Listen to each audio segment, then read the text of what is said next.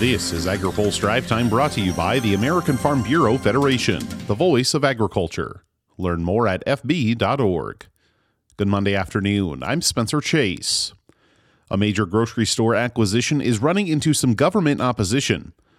The Federal Trade Commission today announced a challenge to the $24.6 billion Kroger acquisition of Albertsons announced in 2022. The FTC argues the deal would eliminate competition between the two businesses, leading to higher prices for groceries and other essential household items. But the companies say the opposite is true. They claim the deal is necessary to fend off competition from larger grocers like Walmart, Costco, and Amazon. They say joining forces is the only way to keep the largest of the brands from consuming what is left of the local stores across the country. Steve Davies has more in his story on agripulse.com. Also online today, lawmakers are facing a Friday deadline to avoid a government shutdown at the Department of Agriculture and several other agencies. In remarks on the Senate floor this afternoon, Senate Majority Leader Chuck Schumer urged lawmakers to work to avoid a lapse in government funding. We need to remember our responsibility to the American people and do our jobs. Even a partial shutdown would mean chaos and pain for the American people.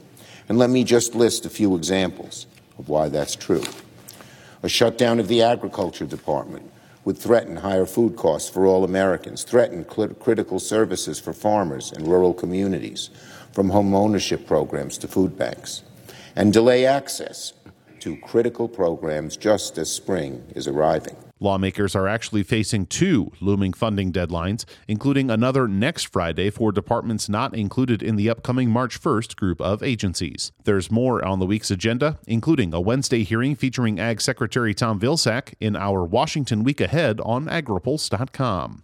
A bipartisan pair of senators are challenging the Biden administration's plan to lift a ban on beef imports from Paraguay. Senators Mike Rounds of South Dakota and Jon Tester of Montana have introduced a Congressional Review Act challenge that could stop the ban from being lifted. They say they're concerned by the country's history of foot and mouth disease and what that might mean for the protection of the American cattle herd. The two first announced their plan to file a CRA in December and have also introduced legislation to immediately ban Paraguayan and Brazilian imports as American officials look to better understand the animal health situations in the two countries. In a sign of industry wide agreement, agreement on the issue. The resolution has the support of the National Cattlemen's Beef Association, U.S. Cattlemen's Association, and R-CALF USA. The National Farmers Union and Livestock Marketing Association are also lending their support. Finally, today, soybean checkoff leader Steve Reinhard says the United Soybean Board's ability to work outside its own organization has been hugely beneficial for American producers. Speaking on this week's open mic, Reinhard says USB partnerships have been helpful before and are in the works once again.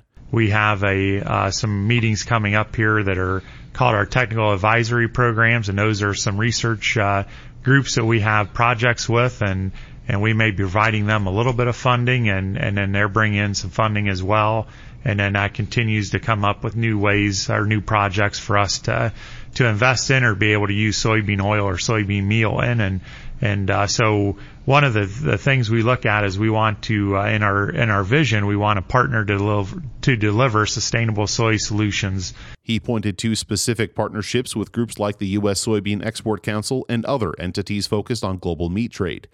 He says absent USB's efforts, those partnerships wouldn't be producing value for U.S. soybean farmers. Because you wouldn't have that kind of technical program driver to basically tie all these other you know groups together.